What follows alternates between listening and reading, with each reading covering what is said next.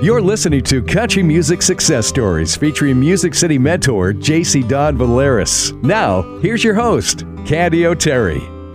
I gotta be honest, JC and I were beside ourselves as we headed to the home of Jim Messina. There we were in her little silver Toyota Corolla, winding our way down country roads lined with white open rail fences and horses grazing. We were tooling along singing, you guessed it, your mama don't dance and your daddy don't rock and roll. And of course, we did this at the top of our lungs. I'm serious, it was crazy. But here's the thing we may be interviewing country music icons on this series, but we are fans of the artists and the music first. And when you think about the career of Jim Messina, there's a lot to talk about.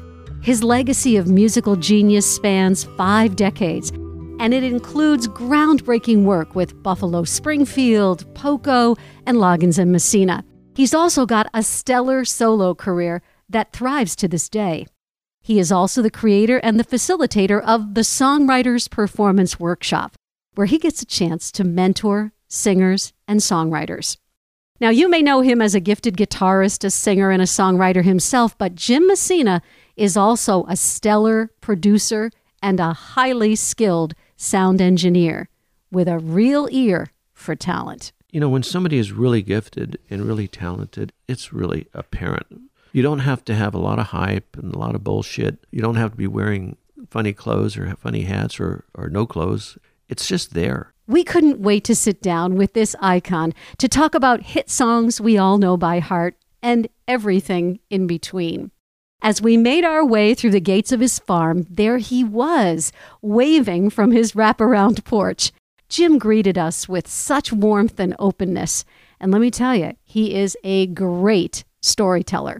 We settled into big leather couches in his living room, and I pressed record on an interview that is one of the most authentic and inspiring conversations we've had so far.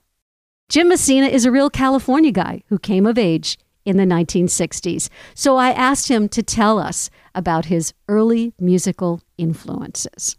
Well, see, I started being interested in music, really interested in it in the seventh grade. That's when I first started listening. And my dad was a musician, so he, you know, helped me to learn the guitar, become familiar with it.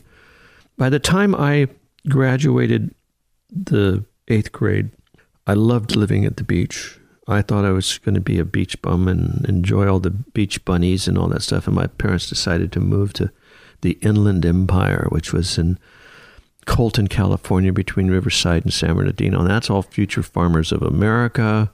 There's no ocean. I was just bummed, devastated, devastated. And I was it was going to my first year of high school. My grandmother saw that I was just depressed, and she knew that I liked to play the guitar. And she says, "You know, Jimmy, up the street there's a family their son, you know, plays uh, music. You, maybe we should introduce you to. So they did, and it was David Archuleta, and David played saxophone, and so we would just sit and play. And I said, "Do you know any, anybody else who plays?" And he says, "Well, I know the Walker family. They play piano and guitar." So we all started to get. Before you know it, we were playing. You know, playing at the Archuleta's house. I think this has been a part of my whole life as I think about this. I've always been sort of the person who takes the bull by the horns. So I reached out to see if we could play the local golf club. So that was my first experience before high school, starting with a band, and we called ourselves the Boutonnieres. Who gave you your first guitar? How old were you? My father actually had a guitar that he made. So he was the one that got me started.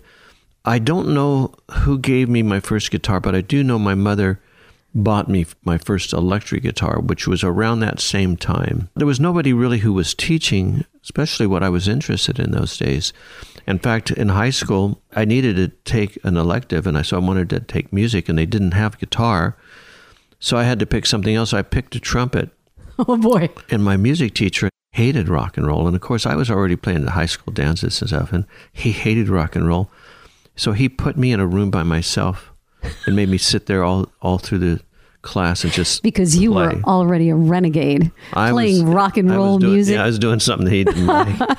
By this time, we're starting to evolve. I think I'm in probably the end of the ninth grade, and a friend of the drummer, who was now going to be into the band, lived on the same street, and his closest friend was Ron House, who played guitar. And I said, "Hey guys, you know what we need is a bass player." Ron's dad, they were very wealthy. They had a the local grain company, and so Ron said, "So well, if you want to play bass, we'll we'll get you a bass, but we need to go down to to L.A. and to a pawn shop." So he takes us all down to Fifth and Main down in L.A. into these pawn shops, and we're walking through these pawn shops, and he's looking for a bass for Ron, and Ron finds this beautiful Fender Precision bass, and and I see this Stratocaster sitting up there, and it's all beat up and it's terrible, and the guy says, uh, "I said, how much do you want for that?" and I think he said like hundred and seventy-five dollars, and they were they were probably going in those days for probably what three hundred and fifty something like that. And I said, "So, um, would you take a trade?" And he says, "What do you got?" So I showed him this guitar, and he says, "Oh, I'd give you a hundred bucks for it." I didn't have any idea what she paid for it, but I had seventy-five dollars in my pocket. so that was the day you got your Stratocaster. I got my Stratocaster that day, and, and I, I, I brought it home, and I realized it was in such bad shape, and the one I had given away that was so beautiful, right? So I went to Earl Scheib, and Earl Scheib was a car painting place that would do any car, any color for twenty nine ninety five.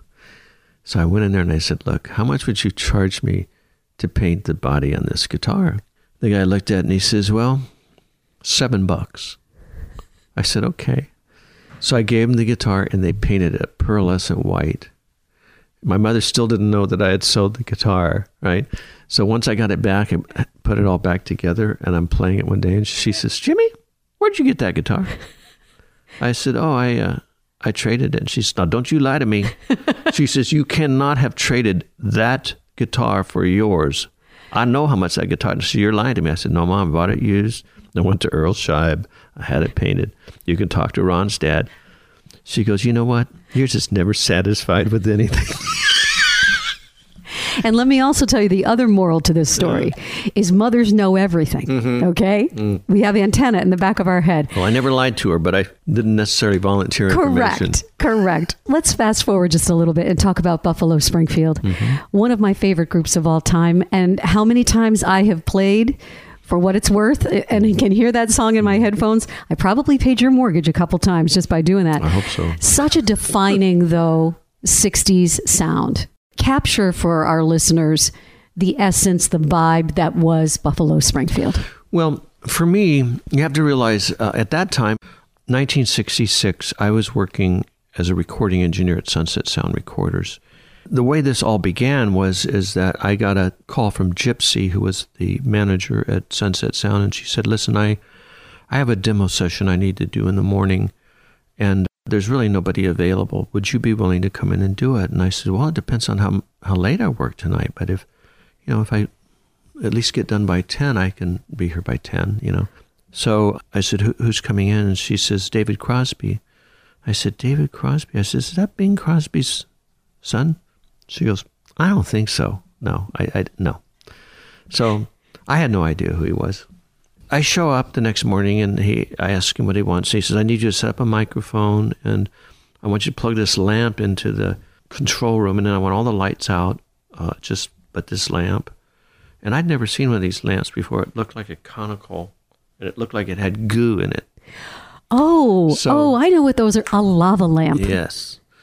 So anyway, I set everything up, got the mics there for one person, put the lava lamp in, plugged it in, heated it up, and then his artist shows up, a female singer. So I asked him, I said, "What, what, what do you want to do?" He said, "I just want you to record her songs. We're just going to put the tape on and record." it." Okay. So we start recording, and I'm listening to this vocalist, and as I'm listening to it, I'm thinking, "Wow, she has not only a wonderful voice, but I started getting images from the lyrics. I was just really moved uh, by it. And but you know, what am I? 18 years old. So we finished with the session, and I said, you know, who who's uh, who's the producer on this? Uh, filling out the the tape box, and he says David Crosby. And I said, so and and what's the name of the artist? He says that's Joni Mitchell. So That was Joni Mitchell. Yes. Oh my God. You know, and what's really beautiful about the story for me, and it's something I've learned over the years, is that, you know, when somebody is really gifted and really talented, it's really apparent. You don't have to have a lot of hype and a lot of bullshit. You don't have to be wearing funny clothes or have funny hats or, or no clothes. It's just there. So I'm looking at the incredible talent that was Buffalo Springfield. And first of all, I've always wanted to know where did that name come from? Well, that name came from uh, Stephen. He was out in the countryside or so, and he saw this tractor, this old tractor, and it, the, the tractor was called the Buffalo Springfield. And so he, he just ripped the song and thought that'd be a good name for a band. And he was right. He was absolutely right. When the group dissolved in 1968, everyone went their own way. Crosby, Stills, Nash and Young becomes a group. You and Richie mm-hmm. become Poco. Right. Take us into that time in your life. Poco really started from a taxi cab ride with Richie and I. We we were still in the Buffalo Springfield, and I was still in the process of finishing up that album, and we knew that the group was going to break up. And, and I asked Richie, I said, what, what, what do you want to do after this is over? You know, and he said, I, I, I don't know. He said, it's just, uh, I'm just trying to get through right now. And I said, you know, you've written some interesting songs like Kind Woman is, you know, you must say is a little country and uh, of course, Child's claim to fame with James Burton on it was definitely a, a very country tune. And I, I said, I, I'd really think, I mean, if you want to, perhaps you and I can work together and maybe come up with a sound. And instead of doing, you know, folk rock, which is what Buffalo Springfield is, I said, why don't we try country in there, country rock, and see what that feels like. So he said, you know, I, I don't know. He says, let's just see what happens. So after my visit to, to New York, and we recorded Kind Woman in New York, the problem was is that Ahmet and I had we just couldn't get the guys in the studio in California. There was too many distractions. So Ahmet and I agreed that perhaps it would be best to bring them to New York. That way, there's one studio there at Atlantic. He can keep an eye on what's going on. They just have to go to a hotel and to a studio. Well, as it turned out, Neil didn't come. Stephen got there and got lost in the village. Dewey the drummer, being the spiritual man that he is, got him all spirited up. And he was so intoxicated when he showed up to the studio, he couldn't use his performance at all on, on Carefree Country Day. So now I, I was really in a bind. So I, I asked Arif Mardin, who was a producer there, if, if he could help me. I needed some musicians. And he said, I'll get you the best musicians. Don't worry about it. And he did. He brought them in. And the best musicians to Arif Mardin was the greatest jazz players in town, session players. And I wasn't making a jazz record at all. And he didn't know what I was doing. Hell, I didn't know what I was doing at that point because we were just still creating a whole new thing. So when the piano player asked me, he says, What what what kind of feel do you want for this? And I said, Well, have you ever heard any country uh, music? He goes, Oh yeah, yeah, yeah. So all of a sudden you hear kind woman that goes da da da da da da da. He's starting to play Floyd Cramer on on everything, and I went, oh my god. So we got the thing done. We got to California, and Richie and I are in the studio, uh, Buffalo Springfield session, and I said, this just does not sound anything like the Springfield, and and I, I think what we need to do is to put a steel guitar on this. Our guitar tech, Miles Thomas, said, you know what? I, I know a, a young man out in Colorado named Rusty Young Rusty comes in and he's so excited about, hey, I'm I'm playing for the Buffalo Springfield, right? They drop his steel guitar and break it at the airport. So he shows up, opens up his case, and it's unusable. So me being the idiot that I am, I said, Well, you know, Stephen's been playing around with steel guitar. There's one in the closet. Maybe we could use it. So we bring it out. And Rusty never says anything, and he he tunes it up. And apparently the pedals were all backwards; they didn't work anywhere. So he plays this whole solo on a C neck, which is not a country; it's a jazz neck, right? so he he gives me a couple of performances, and the one that I used, in my mind, was so unique and so different. And the, the, the recording was played by jazz musicians anyway, trying to play country music jazz trying to play country. And here I had a real country steel player trying to play jazz, right?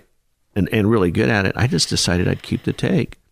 And it turned out that that particular performance is the best performance I've ever heard him do on that song. When you look at the body of work for Poco, and I know for you it was a couple years, right? Three years you were with the band? Two or three. What are you most proud of about Poco, besides the fact that you had a prolific conversation with Richie in the in the cab and you decided you were going to do this? My mind works a little different because as an artist, when I'm signed, there's an obligation I have, but I also have an obligation as a, as a producer. So I'm less likely to be caught up in this soiree of everything, but caught up in what do I need to do to get this job done and trying to get people to be there to get over and above their personalities. It's a job for me. So when you ask me that question, I'm most proud of the fact that we were able to put together a sound that was unique and different from everything else that was happening. But at the same time, there's always a risk with that. Whenever you do something different, there's always somebody that says, I, I, I don't hear that, right? And what those people usually hear are, is only the past. And uh, we used to call those people followers. If somebody has a hit, everybody wants to follow what that's happening. But to be a unique talent, you know, like a, a Frank Sinatra or an Elvis Presley or the Beatles, it requires stepping out of the box and it, it requires doing something different. And I equate it to, and I think you can hear this in all these artists, it's a person who's gone to college who's ever had to write a thesis. A thesis is, a, is, is about putting two or three different elements together to create something new. And a great artist has done that artistically. Uh, they've created a thesis prior to showing up, and they've they've put that out, and that's then that's that's how it works. In Poco, it was a little different. We were working on different genre, but we were keeping it in the same country rock vein, which was our undoing because it was too early. And what happened is we'd take the music to a country station. They couldn't play it because it was too rock. We take it to a rock station. It was too country. Even though we sold out every show, I mean, Boston was one of the places that we just, you know, you, you could never find an empty seat, but you couldn't find a record sold. It was one of those situations where, as proud as I am of what we've created, it, it also is sad to think that we never sold enough records to be able to keep the band together. I think my wife and I survived on $125 a week in Poco. And it was just it was just getting to be not enough to be able to to make ends meet. You're signed to Columbia Records as an independent producer. Flash forward to an unknown singer songwriter, guitarist named Kenny Loggins. Tell us that story. When I was on the road finishing up the Poco record, I got a call from Don Ellis, who had been hired by Clive Davis to work and talent development at CBS. And he said he had a, a, a partner who he'd worked with at Tower Records, Dan Loggins, who had a little brother. They thought he was very talented and was wondering if I would listen to some of his tapes. And I said, you know, I really can't do that now. I've got to finish this Poco record. I said, but I plan to be done by November. I said, when I get back to town, where does he live? He said, well, he lives in LA. And I great. I said, well, set up an appointment and we'll meet. So I get a call from Kenny. He calls and I said, well, listen, why don't we, why don't you come over and we'll have some dinner at our place? And my wife and I decide to make some tacos. That's easy, right? He shows up at the front door and, you know, here's this tall, lanky guy wearing a pair of Levi's that are kind of baggy and part in his hair and a beard and braces on his teeth. Braces? Braces on his teeth. And uh, I, I uh, come on in. he comes in and we chat and he's very personable. And so I said, well, can I listen to your tapes? And he says, well, I, I didn't, I don't have any tapes to play. And I said, oh, okay. I said, well, why don't you grab your guitar and we'll just, uh, he says, I don't own a guitar. So I'm thinking, what have I got myself into here by doing this? And I was I was kind of not sure what to do next. So I went over to my closet. I said, I got a uh, you know a Martin or I have a catgut string what? I'll take the catgut string. So he takes the nylon string guitar and I said, there's the microphone. Here's the record button. Go at it. So he starts playing and he plays Danny's song, House at Pooh Corner, he does, I think, Vahevala, My Love's Gonna Tumble on You, which we never released. We what had, were you thinking when you heard him? Like, were you saying, okay, maybe I should listen some well, more? Again, like I said, my brain thinks a little different. And uh, my initial thought was I like his voice, right. but it's very folky. Most of the t- songs were folky. we'd already been through the you know the folk era. We're now we're talking about Dave Mason, you know, Delaney and Bonnie, you know, uh, Leon Russell. You know, what what am I going to do with this? Is what I'm thinking. I mean, what, what, what do we do with this? So your producer hat never comes off. Well, not in that situation. That's what my job was. Right. And that's what I had been paid to do. Right. So we had dinner and we talked and, and, and he laughed and my, my wife said, What do you think? And I said, You know, there's something about him that I, I, I love the fact that he's got lots of good energy. He seems kind and, and loves what he does. I'm just not sure I can put him where he needs to be, you know, in order to sign him and actually get him out on the road doing rock and roll. I slept on it, and a couple days later, I called him and I said, um, you know, if he how, how, he enjoyed his time. He said, "Oh, good." He said, "I'd really like to get together." I said, "Why don't we do that?" So he came in, and I started working with him. Uh, first of all, I wanted to know could he play guitar. I mean, he didn't seem to own one, right? So I let him start playing some of my stuff, and I wanted to see how agile. So I would play parts with him, like we started playing a part on House at Pooh Corner, and I've I did something that was more baroque. Uh, the the way the nitty gritty dirt band had done the the album uh, song, excuse me, was really kind of very up tempo and poppy, and it just I didn't get that. And what I was hearing is something that is more baroque, um, and maybe when I look back, the way I explained it to Kenny would be something more along like. Uh, uh, Sweet Lady, is it Sweet Lady Jane, My Lady Jane by the Rolling Stones? Remember that song? Mm-hmm. It had kind of a nice little. I said it needs to slow down, and and I said if it's a, you know if it's about children, it needs to be more ethereal. Part of me was going through the conversation with with Kenny is how can we make this song unique, have it say something musically and sound wise and color wise, just like as a painter, you know, you use reds to pop forward and blues to fall to the back. And you do the same thing when you're mixing. And uh, so we started playing with it, and I noticed that he could play well on the guitar. He did a really good job. And so as time went on, and I, I started realizing he was working as a songwriter for ABC Dunhill, I think it was.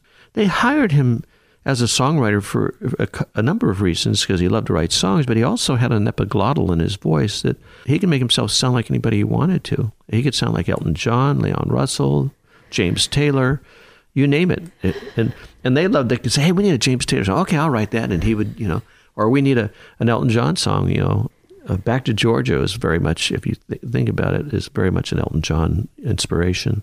And I began to, to look at that as, you know what? maybe this is what I can use to get him to step out of the folk stuff because naturally I think wants to do it and he grew up listening to his brothers you know what they called R&B or race music in those days and uh, you know he loved that I worked with him more and more and I began to see that he he was capable of doing something that I was not capable of having happen in, in Poco and that was be able to be diverse in the not only the songs but the music so that he would have a better opportunity to be listened to.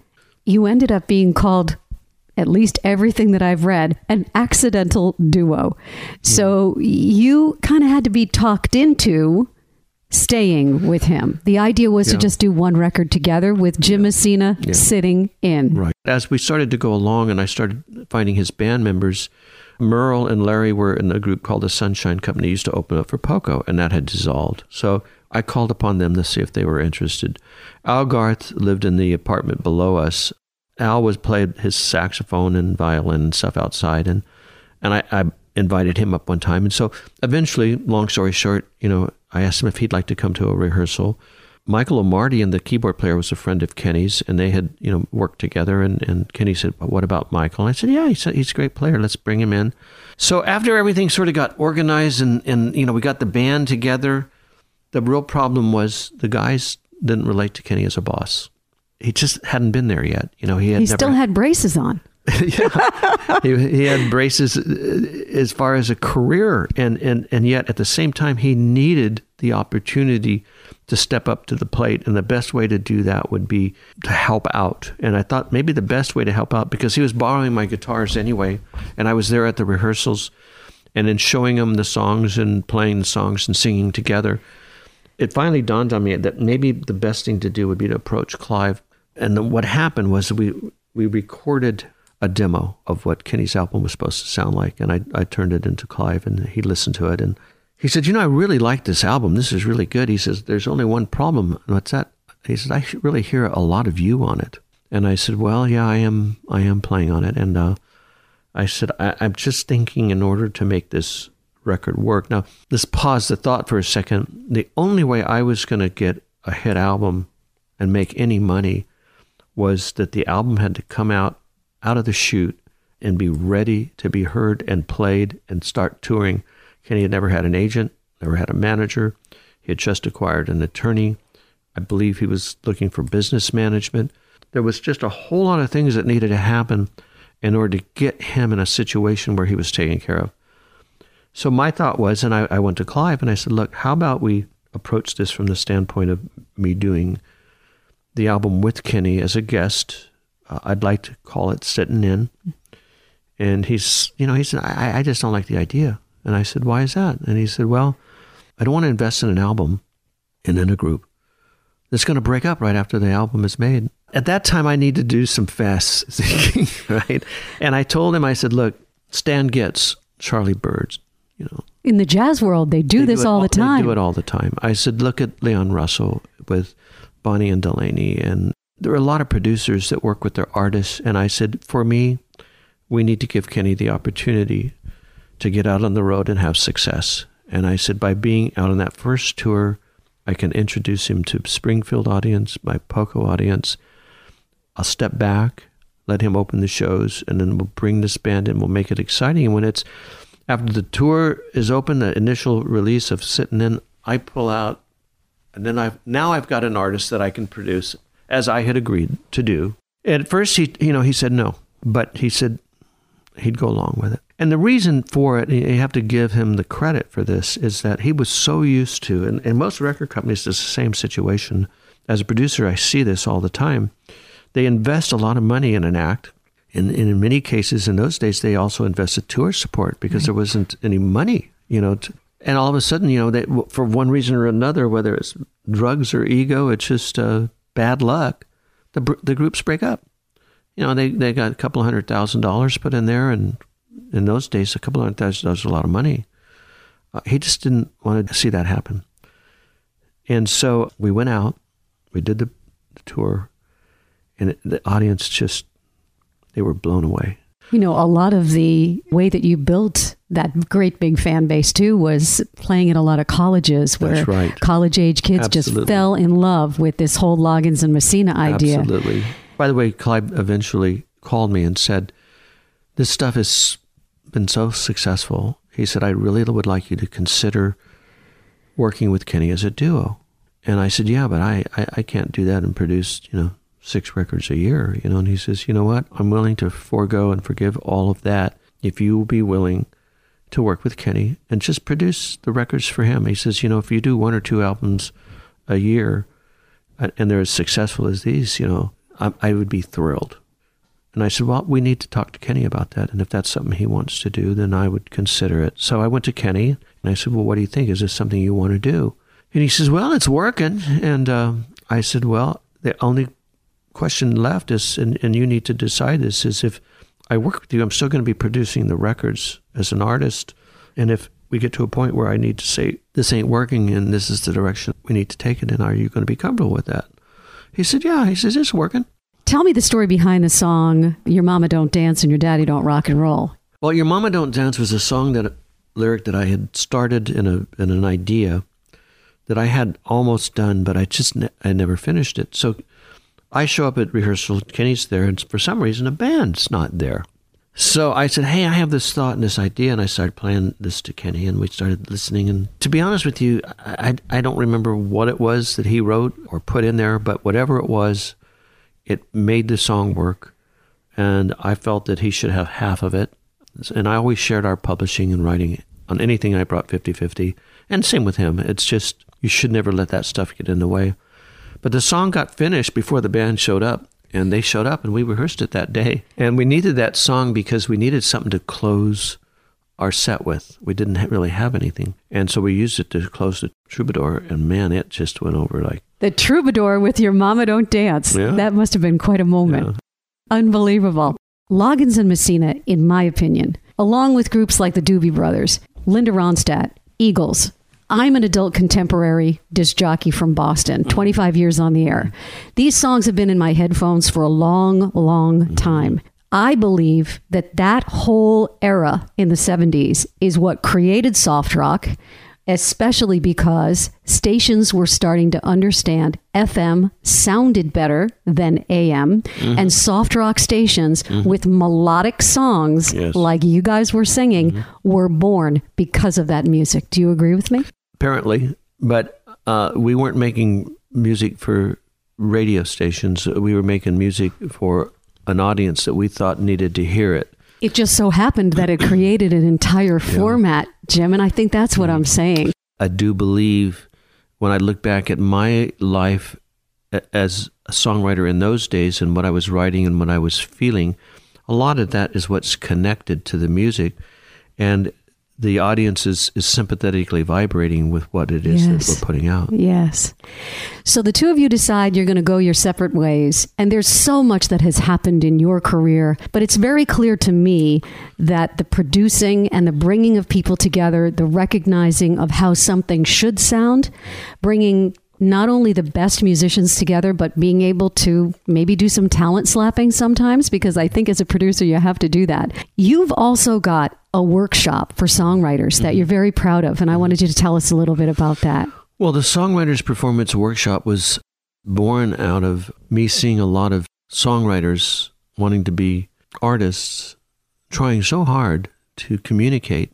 And I started coming here, I guess, on my own after Loggins Messina, mm, maybe in the 80s or something. And I remember sitting in one evening watching this cafe called the Bluebird Cafe. You know, they're sitting in a circle and the audience is all around them and nobody's saying anything it's a real listening audience. And I'm thinking, you know, these these are some really brilliant songwriters. This is some great craftsmanship. But over the years, I began to realize that the greatest wines never leave France and the greatest songs never leave Tennessee. I just decided that something needed to happen that would allow for these folks to have the opportunity to learn how to express themselves. I never could attract the professionals. They didn't want to have anything to do with this, you know. Um, but the amateurs, the people who do it for the love, were very drawn to it. And the whole purpose of this particular workshop is to have a writer learn how to communicate their feelings and emotions through their words, core to core, and how important it is that the listener has the same experience so that when they hear something, they either have a thought or an image about it. If it's a good thought or a good image, it affects the feeling. And if that feeling is really resonant, then it emotionally affects the person. I don't know that any of them have become hit artists, but becoming a hit artist is, is not so much whether you wrote a good song or can sing, it's whether or not you're being promoted, you're being signed, you're being put into the marketplace. In some cases, some of these people cannot do that. I mean, it is so hard physically to take that road emotionally. And, you know, some artists, the drugs hit them, it's alcohol. Some it's just exhaustion. I think anyone who's an amateur who loves to write and loves to sing and can express themselves are doing a hell of a good job at what is needed to be done. It's not important to become a hit artist. This is such a huge body of work, and you've been doing it for a long time, and I think that makes you pretty iconic. So, the next couple questions I'm going to ask, we ask someone of your stature. Number one, what is the best piece of advice you've ever received? This can be personal or professional that might help one of our listeners today listening to country music success stories. My attorney said to me that it's important for you to realize that success is really economic independence. And in order to develop economic independence, you have to make good choices with the people that you work with. I was fortunate because I wanted to be an engineer, and I was an engineer early in life from around 17 to 18 years of age. And I ran across situations where, you know, somebody would give me some pot to smoke or give me a little bit of hash to smoke or give me a pill to take. And I realized that whenever I had smoked something, when I listened to what I had done as an engineer, it never sounded as good the next day. And also, I didn't like feeling paranoid, and I didn't like doing something illegal. So that sort of fell off the stick. I tried taking a pill one time. They call them West Coast turnarounds, and they're they're what truck drivers used to take, and apparently they're supposed to make you really feel creative. And I took one, and I was up for three days, and boy, I did feel creative. But On the third day, I thought I was going to die. My heart was racing so fast I couldn't go to sleep, and I knew I needed to get to work the next day. And it was horrible to, to have that experience. So I think over the years, not being attracted to drugs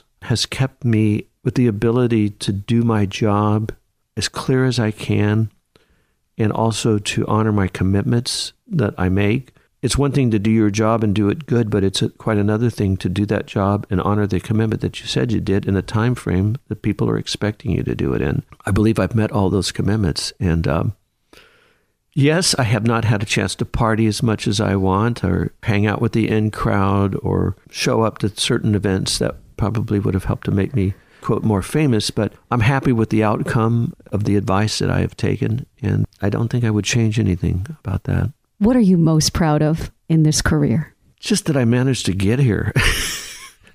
I mean, I, I it's not easy, is it's, it? It's not easy. I, I'm I'm proud of the fact that, to be honest with you, that I can go downstairs, and I have a a studio that I can work in. I have my instruments. I have some wonderful musicians that I work with every day when we rehearse. I, appreciate the moment. I, I, I learned many years ago that happiness is the appreciation of what is happening. Final question, and we ask everyone we interview this one. The key to my success in country music has been what? I think all of the influences that I was able to hear from Ernest Tubb to Hank Snow to Johnny Cash to Hank Williams to James Burton all of the people who have come before me that I enjoyed listening to were very inspirational to me. The hardest thing was trying to find my own voice inside of all of that and to not be a copycat and hopefully be somewhat original so that I could stand out in the bouquet. Which you did. Jim Messina, thank you so much for being our guest on Country Music Success Stories. Thank you. My pleasure. Thank you. Hi, this is JC Don Valeris, your Music City mentor. When Candy and I drove into the winding driveway and up to the beautiful home of Jim Messina, I just knew we were in for a day full of incredible stories and wisdom from a man whose career every young artist aspires to have.